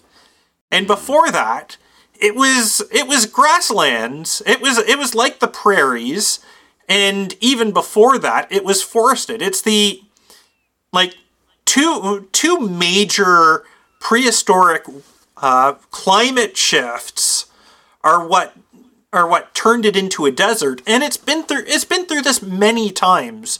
It, the Sahara pump theory for how humans uh, ended up populating uh, the world outside of Africa uh, build builds on this uh, because when when it was like a wet or at least grassy territory, humans uh, before we invented civilization would just like go wandering through there, end up in Mesopotamia, and spread out from there through Eurasia. And then when it starts drying out, those people would no longer would no longer be connected with the rest of humanity, and this is how we ended up with some of the speciation in Homo, right? Where you have Oh. where you had like Erectus and Habilis, and then uh, Neanderthals and Denisovans and Florensis evolved outside of uh, Africa, right? Well, Sapiens evolved in Africa, and then later on, Sapiens came out uh, when the Sahara was wet again, right, and started intermingling and eventually replacing the other the other hominins, right? Is that you mean sex? Is that what you're meaning? Uh, in the case in the case of Europeans and Northwest Asians, uh, some of that and some killing as well, or at least out competing. Oh yes. Those, those of European descent have about one to two percent Neanderthal DNA in them, and those uh, those of uh, Mongolic and Turkic and some East Asian origin have also some Denisovan DNA in them. really? So, yeah, Are you sure? Now, I've heard 23andMe is not really that accurate. How can they know that? Do you think the DNA because is, we because we've sequenced Neanderthal DNA and we've sequenced bones? Denisovan DNA, which is also how we know that Denisovans were a different species or at least different subspecies from Neanderthals. And I mean the the uh, I mean the jury's still out on whether Neanderthals, uh, Sapiens, and Denisovans are all just different subspecies of uh, of like a basal Homo sapiens, or if they're actual uh, proper uh, species in genus Homo. But the fact i- the fact remains that we have we have genetic evidence of interbreeding between between Well, yeah. uh, the early Homo sapiens, uh, Homo neanderthalis, or Homo sapiens neanderthalis, and Homo sapiens denisovis, right? Or whatever they're calling the Denisovan stetas.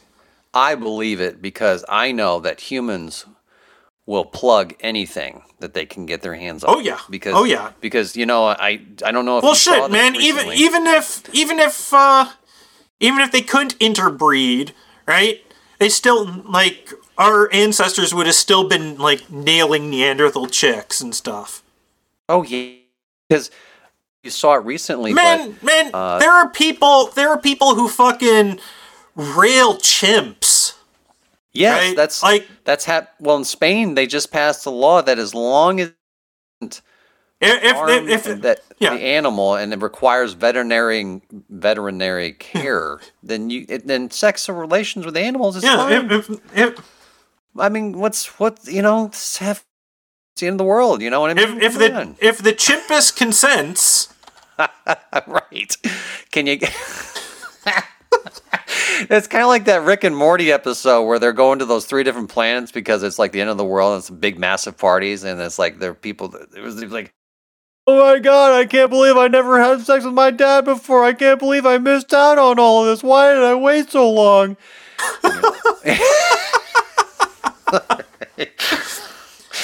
I mean, people are just gross, man, sometimes. They're just man, if it good. Man so much so much of so much of everything that we do has the origin in thoughts in like the lowest part of our brain that if it has a hole and it's wet i'm gonna stick it in Well, you know, we are just really just a, a bunch of uh, tubes uh, floating around and uh, you know just trying to put stuff in it and excreting it. You know, there's just you know it's just your mouth hole, your alimentary canal.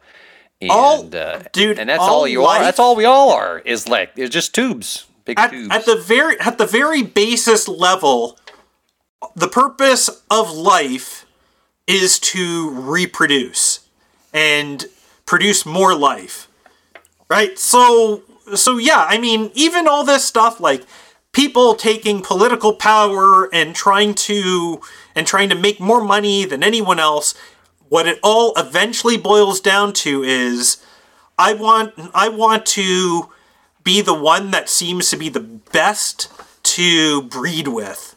Right? It's all it's it's not about the Benjamins, it's about scoring that sweet ass Homo sapiens pussy.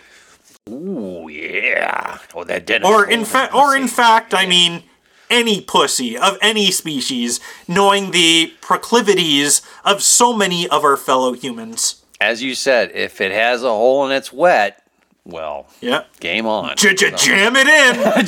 Cha-cha-ching. Jam it in. oh my god. Oh. Well, that's the thing. That's, what's weird about uh, just the you know just existence in general. Because you think about if you were a Big Bang subscriber and like everything was just a homogenized soup of like like uh, subatomic, subprotonic particles or whatnot, and it's all kind of organized itself over time into the sh- into some shape, which seems to seem which seems to imply that there is a shape in space that organizes this shit into Yeah, there is there is there is definitely some sort of organizational principle that fights against entropy, or else life wouldn't have happened in the first place. Wouldn't it be funny if there was a movie? You remember the movie The Shape of Water, where the lady wants to bone some kind of fish man? I never saw I never saw I it. didn't either. I didn't either. I, I'm I saying, did I did heard. hear I did hear about the lady who who gave hand jobs to dolphins though. Oh yeah, that was the lady who was doing like um. She was part of the uh, LSD experiments or something like that. where, Yeah, uh, yeah, they were talking about it on Hog Story on Monday. John C. John Lilly. Yeah. Yeah, and and there was the other there was the other guy in that with that? program who was like fucking the lady dolphin. You know what? They should continue that research now over in Spain because they can get away with it. It's just research- Again, as long as the dolphins consent, right? Yeah, what? Who cares? Just you know, as long as they're not hurting it, that's really what matters. you know, you're just giving it a little little tuggy. You know, it's fine. Yeah, yeah. You know, uh, uh, I mean, I mean, like from what from what I've been told, like uh, uh, like a dolphin pussy looks like a human pussy, and I mean. well, I mean, if it's got a pussy instead of a cloaca, you don't really have to worry about like getting shit on your dick. I guess you could stick it in its blowhole too. Don't they? Don't they breathe out? A, don't they have a hole in the top of their head, or is that I get- dolphins this- or whales? I think. Whale blowjob, Yeah, whale blowhole job. dude. now this is the filth that people come to listen to our show for. Yeah, well, I was thinking, uh, uh, like in, in that movie, The Shape of Water. You know, it's like and how. Well, I was thinking, uh, parallel jump over to the shape of space. You know, you could just have some some guy just boning, you know, the air or space because like he can see and feel. There's the shape of of some sort of invisible hole that it that is you know he can feel it. Yeah, he can And, he um, can feel the hole, so he must fuck it. he can feel that if if the glove fits, you must. If, oh wait, if the glove If the glove fit- fits, you must stick it in.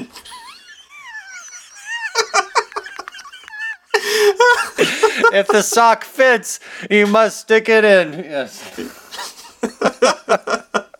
And yeah, you know what? I don't think there would be a problem with getting consent from dolphins, or for that matter, from chimps, because a lot of chimps and some other some other uh, simian species are randy fuckers. Seemingly species. Hey, I see what you did there. But yeah, dolphin dolphins are like downright rapey. Like you talk about people talk about like rape culture with humans. Well, well, let's see let's see these SJWs who complain about that encounter a pod of dolphins. Trust me, they haven't seen rape culture yet. Dude, I I went to the to the zoo not too long uh, back in the summer this past year, and I saw two. I mean, two gigantic tortoises. Just, I mean, they were fucking so hard right out in the middle. All the kids were sitting there staring at it. Parents were like, "Well, you know, what, Well, they got they got to they got to learn the facts of life at some point. They're not going to learn that. They're not going to learn that properly at school. What with the drag queens running around and all. Yeah. So Well, why not why I- not watch why not some watch some uh, scaly turtle sex? Yeah, well, I I I immediately whipped out my phone and started recording, but then I decided to Of course, you gander at the pornographer. surrounding. Yes, and I I looked around, and all the other dudes were Jacking their dicks? as. Uh, Oh, and they were getting nasty looks from their wives or girlfriends or whatnot. They're like, "I can't believe you're recording this," and the guys are all looking around and like, "Yeah." so, I mean, I'm gonna hit A to experience the miracle of childbirth. It was it was pretty wild, man. It was, and I think that I that can turtle was imagine. totally getting raped for sure. You know, Mm-hmm. I don't think they have a choice. They don't know each other. They just get shoved into that little pen, and next thing you Well, know, they I mean they get shoved into that pen and then they get to know each other in the biblical sense. uh, in the in the prison sense, Yeah. you get a little bit of that booty that booty shell. Yeah. Yeah, I tell you, they make an amazing sound too. I, uh, I wish I could find that, but uh, anyway, Servo says a choice implies sentience. Um, not really. A choice. A choice implies sapience. All animals are sentient. Sentient just means that that you can experience and respond to outside stimuli. Essentially, hmm. sapience means that you can actually think and choose things. yeah, I guess so. Yeah, sense. my my cat is sentient. Is she sapient? I don't know. Hmm. Wait, what's sapience again? That you that you can think essentially. Okay. Okay. Oh, come on. Your your cat can think. They have to sit there and you know, they wiggle their butt when they're getting ready to jump. They're calculating. They're calculating, you know. and boom, they pounce. So you know, they- so thing, things that are essentially just like impulse driven Mm-hmm. would not would not be considered sapience. what if the cat's sitting there looking at you as it pushes off your favorite glass onto the floor and it watches for your reaction? And you're just like, it knows what it's doing. Come on. That could be a sign of sapience. Yeah. Well, but this is this is also why they say like don't punish your pets for doing something wrong because they don't they don't have sapience. They can't actually understand uh, what they're doing, right? They're just they get stimuli and they respond to it based on essentially just how their brain's wired.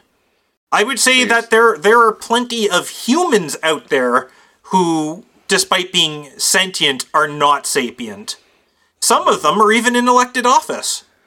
uh, uh, Hi-oh! hey, that's what happens when you have your head cracked open a few times. Yeah, right. like, oh God. They had they had to check to make sure it was still there. The doc, I think he said once. Or like they, they took a third of it out, or Yeah. I don't know. I think I heard something like that too. Gosh, Net said turtles make noises like they're dying when they have sex. That's right. and I say, I say, they're not the only ones. you should have met my ex girlfriend. Oh!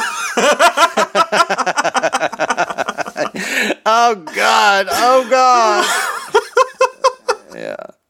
yeah. Or in a lot, or in a lot of, uh, in a lot of hentai, it's like, ah, ah, no more, I'm dying, dying. Oh my gosh. What is it with why I tell you? I mean, you know, it's come across my viewership here or there, but I'm just wondering, like, what's why is this? Why does it sound like that? That uh, that hint, uh, you know, the the, the, the Asian uh, Asian, you know, the uh, over in the. Why, why they, why they sound? I, I thought why they sound like they're they're in agony and scr- like like they're crying, like they're crying. I've, I've heard a a theory. disturbing. I've heard a theory that that it actually turns on the Asian guys more uh, when when the girls sound like they're in pain. uh, because because of all the all the shit they get for having small dicks from the rest of guys around the world. so if the come so if the girl's screaming like she's in pain, then he feel then he feels like yeah, I got a big cock. Oh, it's so big. It's so It's so big. of course, that could be that could be entirely bullshit, and there might be some other reason, but that that's the theory that I've that I've heard most often. Usually, fr- usually from like people pulling shit out of their asses. But it, Hmm. I'd like- it's it's what I've heard the most and what I find the most amusing, and so that's the one I prefer to go with. I, I, I like that. I like that theory. I think that has uh, the plausibility to it. Uh, American have very big dick. Big, big big, so penis. big, so, So big. big. big. Yep, South Park nailed it. Oh. Round eye, no can, no can. Big American penis. Ah. That's true. Uh, oh, That's true. No, the real the real weird things are are the stuff like in hentai where it's like my hips are moving on their own. oh, Yeah, that that's the weird stuff because because that's not really the case. I mean, if you're if you're fucking somebody and you're having a seizure, okay, sure, maybe then your hips are moving on their own. But generally, if you're if you're fucking someone and it's actually enjoyable for the other person, you're you're you're having some fine control over those hips. oh yeah. I'm sure you're. Well, it's a. It, uh, uh, I think it's um, sentience then takes over, doesn't it? Uh if I You think know, you don't. You don't have. You lose control. You, you don't have any control anymore, or she doesn't. I well, if you're if you're if you're fucking her so hard that she doesn't have control anymore, well, you might you might want a job in the porn industry. Oh, Somebody will pay good money for that. oh. Get that genuine reaction. Servo Servo says in the chat, my hips are consenting. oh oh man. Yeah. Yes, definitely. Oh wow. Oh, I don't know what more. I don't know what more to say. Yeah. Well, we got a couple. We got a couple. Uh, we got a couple boosts coming during the show. So I guess Nice. before before wrapping up, should uh, should read these out. Uh, from Servo, we got ninety six sixty six sats, and he just says Zune, like your your uh, account name on No Agenda Social, not the uh, not the music device. Ah, no, not the Z U N E, but, Not uh, the- but yes, which was Yeah. vastly underrated. I have to say, it was a what really cool. It was a really cool device. And then from NA Millennial, he sent in fifteen thousand four hundred thirty-two sats, and he says, "I would fuck a robot." You and me both, the NA Millennial. You and me both. but still, she's got to have. She's got to have uh, a lot of storage. Yeah, Yeah. and and and so uh, yeah, you you bring the RAM. she'll Yeah, bring I, I, br- I bring the RAM. All right, that, that's for sure. If she's got a lot of storage, I'm definitely bringing the RAM. Hi-oh. hey, da-da. So thank you, uh, thank you to thank you to NA Millennial and Servo, and well, it's getting to that time. Uh, it's definitely been fun talking to you. It it has not been an an average show with uh, you around. Oh, well, I, I had such a ball with you. It was, uh, it was a lot of fun, and I finally got to do a show with looking at the chat room at the same time too. Yeah. I'm sorry, it was. Oh, this was great. I We'll love have to it. bring I you back uh, one day with Abel Kirby as well. Oh, that'd be a blast. I couldn't wait. I had a good woman, I've been cold acid. but she laid You've down been? And I'm- and died. I've been Oh, I zoomed. had a good woman. Yep. Uh, keep it fruity, boys. Adios.